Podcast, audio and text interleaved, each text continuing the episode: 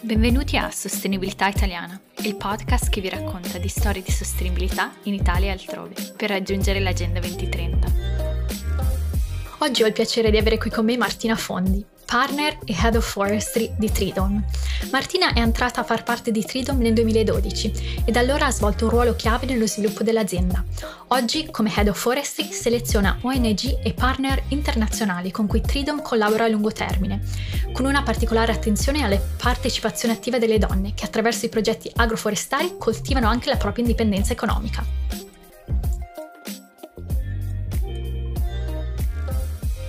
Ciao Martina, grazie di essere qui con noi oggi a parlare di sostenibilità. Ciao Giulia, grazie mille per l'invito, è veramente un piacere.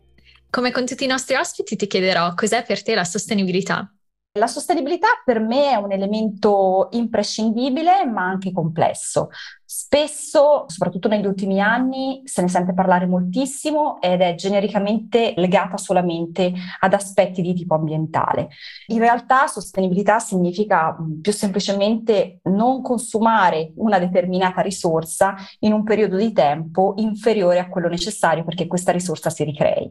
Quindi la sostenibilità è anche economica, la sostenibilità è anche sociale, la sostenibilità è ovviamente ambientale un tema ampio. Credo che sia corretto considerare tutti questi elementi contemporaneamente. Non si può prescindere la sostenibilità ambientale dalla sostenibilità economica, non si può prescindere dalla sostenibilità ambientale senza considerare anche una sostenibilità sociale, soprattutto in termini di impatto nei confronti delle persone, delle comunità e delle realtà che sono direttamente coinvolte dal tema che si sta affrontando. Per essere ancora più chiari e semplici, io spesso faccio questo esempio, se eh, non è sostenibile nel lungo periodo spendere molto più del proprio stipendio. È qualcosa che si può fare sul breve periodo, è qualcosa che si può fare per un periodo determinato di tempo, ma nel lungo periodo ci si trova in un indebitamento che poi non viene, non viene più recuperato.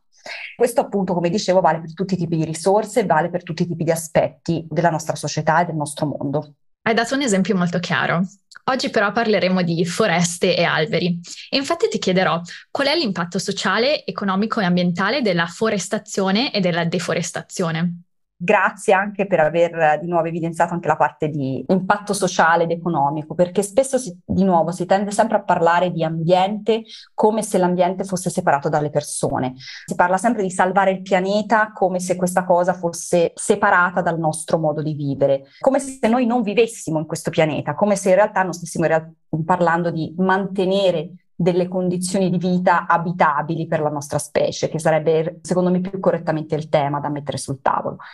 Quindi l'impatto della deforestazione, l'impatto della perdita di biodiversità, che fa parte di questo stesso tema, in generale l'impatto della distruzione delle risorse naturali, che sono quelle che ad esempio semplicemente ci danno l'ossigeno e quindi ci impediscono di morire nell'arco di pochi minuti, sono quelle che costituiscono un'atmosfera che ci protegge dalle radiazioni solari, ad esempio, sono impatti di brevissimo, di medio e di lungo periodo che sono sia localizzati sulle comunità direttamente coinvolte, ma sono anche poi in realtà a cascata su tutte le comunità del mondo. Faccio un esempio, tipicamente se pensate a quello che succederà perché mh, purtroppo il rischio che succede è altissimo, quindi è più, non è così più corretto usare un condizionale. Ai paesi costieri, dalle isole, pensate alle Maldive per fare un esempio, o ai paesi caraibici, comunque sia paesi che hanno un su, un'altezza sul livello del mare molto bassa, l'innalzamento del mare implicherà per loro, a livello di impatto sociale ed economico,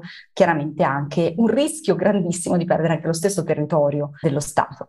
eh, l'impatto sociale sulle comunità direttamente coinvolte. Si sta parlando magari delle comunità che in questo momento stanno vivendo in modo diretto gli effetti del cambiamento climatico e sono comunità che si trovano in tutto il mondo, non si sta parlando solamente dei paesi tropicali e subtropicali che sono coinvolti, quindi stiamo parlando ad esempio di zone estremamente aride che stanno vivendo grandissimi periodi di siccità, ma stiamo parlando anche di alluvioni, stiamo parlando anche di eventi meteorologici estremi che purtroppo fanno parte anche ormai della nostra quotidianità in zona temperata e in area europea o nordamericana, quindi purtroppo è un tema che ci colpisce tutti. Quindi l'impatto sociale ed economico del cambiamento climatico in senso ampio, quindi non solo della deforestazione, ma dell'impatto che il cambiamento climatico ha sul nostro stile di vita, è sotto gli occhi di tutti. Ci rendiamo conto di quello che la distruzione e poi la ricostruzione implica e quanto sia difficile essere resilienti a questo cambiamento e a mettere in atto delle politiche, delle attività, delle scelte, delle strategie di resilienza. È un impatto pertanto che può essere, come vi dicevo, ampio, globale, anche di medio-lungo periodo. Quindi magari non c'è direttamente il taglio un albero oggi, ho un problema stasera a casa mia, taglio un albero in Australia oggi o in Amazzonia oggi, ho un problema questa sera a casa mia, ma fa parte tutto dello stesso sistema. Quindi creare un, un disequilibrio porta a cascata una serie di cambiamenti ovunque. Tra l'altro, l'assurdo naturalmente è che in realtà anche l'attività di, di, taglio forestale è spesso un, sul brevissimo periodo in realtà una delle fonti di reddito per moltissime comunità nel mondo, soprattutto comunità rurali che vivono magari ai bordi delle foreste primarie, che hanno bisogno di più spazio per gli allevamenti, che hanno bisogno di più spazio per colture intensive, quindi procedono magari a pratiche piuttosto, diciamo, non sostenibili, quali ad esempio lo slash and burn, cioè quindi tagliare e bruciare un pezzo di foresta per avere più pascolo, tagliare e bruciare un pezzo di foresta per piantare magari canna da zucchero, tagliare e bruciare un pezzo di foresta per espandere delle coltivazioni, poiché la coltivazione intensiva che è stata fatta fino ad allora in un altro terreno lo ha reso sterile, ha consumato tutta la risorsa di humus, di materia organica e lo ha reso sterile. Quindi di nuovo è un tema estremamente complesso, non c'è una risposta semplice da dare in un tweet, quindi non si tratta solamente di dire taglio gli alberi, pianto gli alberi. Da questo punto di vista l'impatto della riforestazione, o meglio ancora nel nostro caso dei sistemi agroforestali, è proprio quello di cercare di avere una visione d'insieme che metta sullo stesso tavolo tanti attori diversi, quindi che debba essere sostenibile sia da un punto di vista sociale che ambientale locale che ambientale globale che economico per tutti coloro che sono gli attori coinvolti. Da questo punto di vista l'impatto, eh, diciamo così, positivo del piantare alberi naturalmente porta anche, sempre che siano, ecco questa è una cosa importantissima, sempre che siano gli alberi giusti nel posto giusto e per la ragione giusta, ti può creare un sistema virtuoso. Quindi nel caso, ad esempio, di un sistema agroforestale, eh, piantare alberi in consociazione con anche culture annuali ti permette di proteggere, ad esempio, queste culture dalla pioggia battente o dal sole cocente ti permette di inserire degli alberi azotofissatori che migliorano e garantiscono sul lungo periodo la fertilità del terreno. Li pianti accanto al mais, avrai un miglior raccolto di mais, il terreno non perderà fertilità e oltretutto le fronde degli alberi proteggeranno magari il mais dalla grandine. Quindi ci sono tutta una serie di elementi che si possono incastrare. Riesci a diversificare il reddito, inserisci più alberi da frutto di varie specie, quindi riesci ad avere anche frutta durante tutto l'anno che possono essere sia sostegno direttamente di coloro che piantano, quindi penso a un contadino magari del Kenya o della comunità che comunque sia ne beneficia direttamente, ma possono mancare, essere anche venduti sul mercato locale, creando anche un'economia che riduce anche il rischio che poi magari quella stessa famiglia di contadini vada a tagliare alberi pregiati nella foresta primaria per venderli sul mercato internazionale. Come ti dicevo, è un sistema, è un meccanismo complesso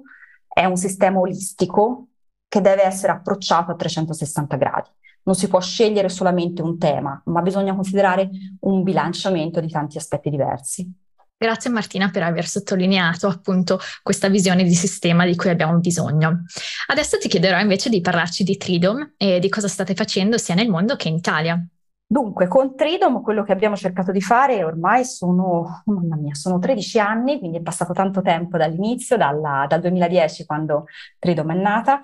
e abbiamo cercato di portare avanti esattamente questo tipo di approccio. Quindi non piantare alberi per piantare alberi, ma piantare alberi in collaborazione con comunità di contadini, comunità eh, locali, rurali in tutto il mondo, in particolar modo nelle aree tropicali e subtropicali, ma come giustamente menzionavi abbiamo anche portato avanti e portiamo avanti progetti in Italia. Noi siamo italiani nati in Italia, quindi siamo molto legati anche al nostro territorio, per portare benefici sociali e ambientali. Quindi mi è molto caro questo tema della connessione fra il sociale e l'ambientale ambientale.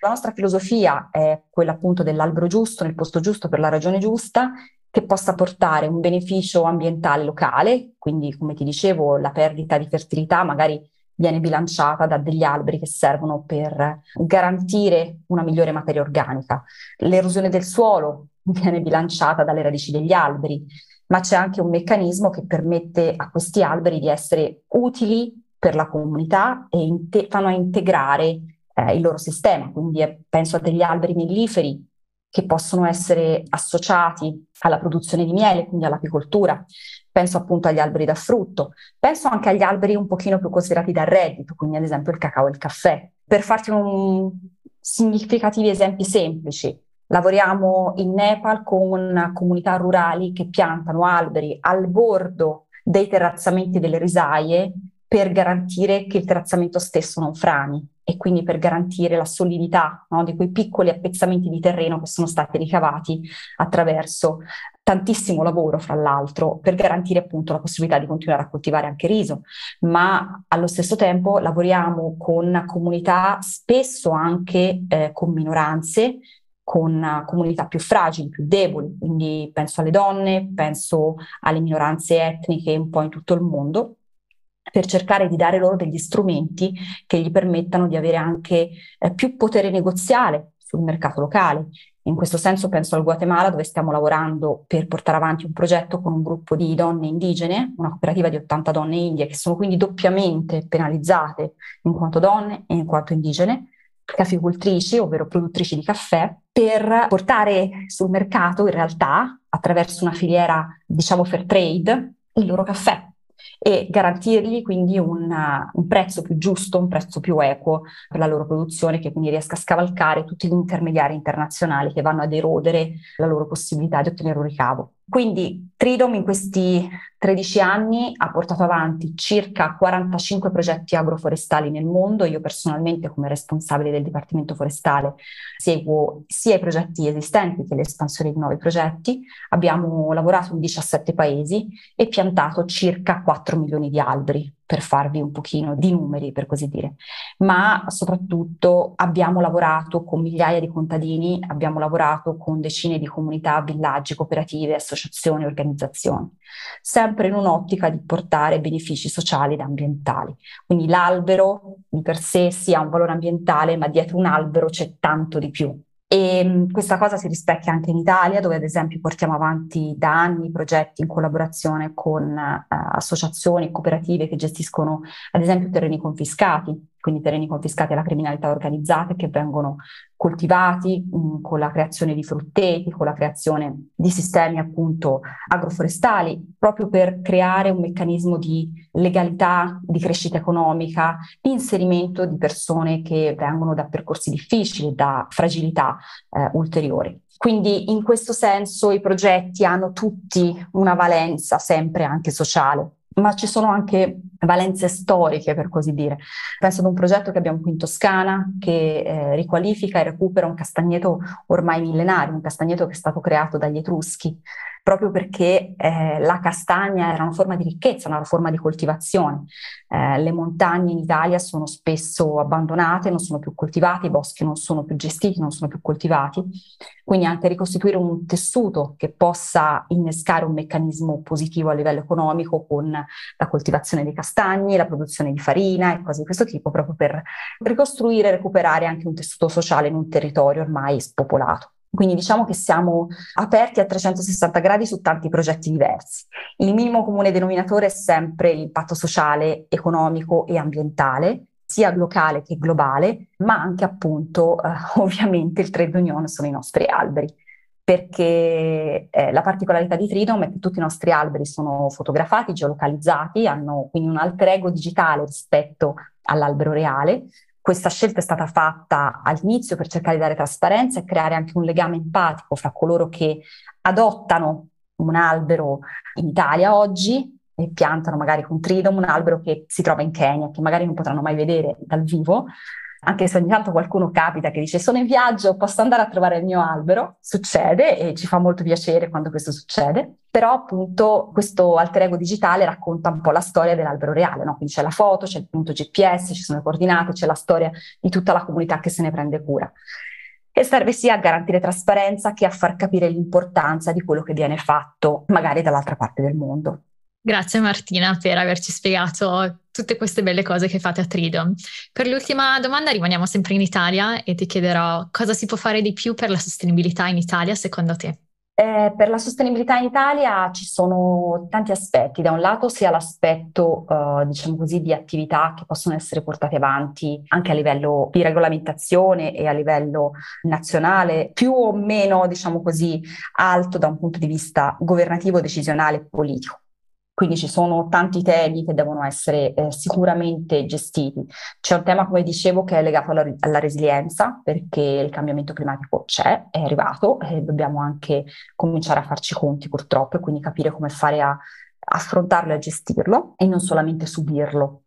C'è un tema che è legato al mercato ed è legato ai consumatori, le persone che si informano e quindi hanno sempre più conoscenza e consapevolezza faranno anche pressione, fanno pressione, stanno già facendo pressione, hanno fatto pressione sulle aziende per cambiare anche le loro linee produttive, per cambiare il loro modo di lavorare. È un fondamentale. C'è un lavoro sul linguaggio anche questo è importante, c'è un, stato un cambiamento forse per la prima volta negli ultimi mesi, anche a seguito di situazioni estreme che abbiamo vissuto, c'è stato un cambiamento nel linguaggio, magari si parla meno di maltempo e si parla di più di cambiamento climatico. E il linguaggio è importante perché il linguaggio ci permette di esprimere i concetti ma anche di elaborarli. Senza le parole noi non pensiamo se non abbiamo le parole per definire il nostro pensiero. Quindi anche questo è importante. Quindi c'è un lavoro che possono fare le persone che è un lavoro di informazione, pres- di pressione, di spinta sul mercato e di spinta a livello politico.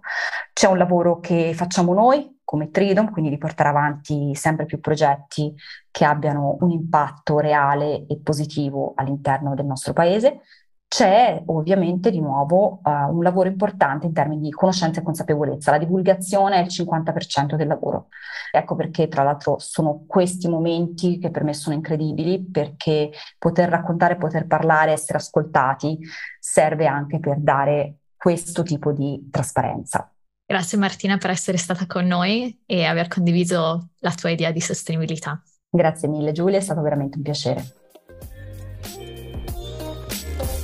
Grazie per averci ascoltato a Sostenibilità Italiana. Seguiteci sui social e ci vediamo nella prossima puntata. Le opinioni qui riportate sono strettamente personali, non possono essere attribuite ai datori di lavoro dei nostri host o dei nostri ospiti e non possono essere utilizzate fuori contesto.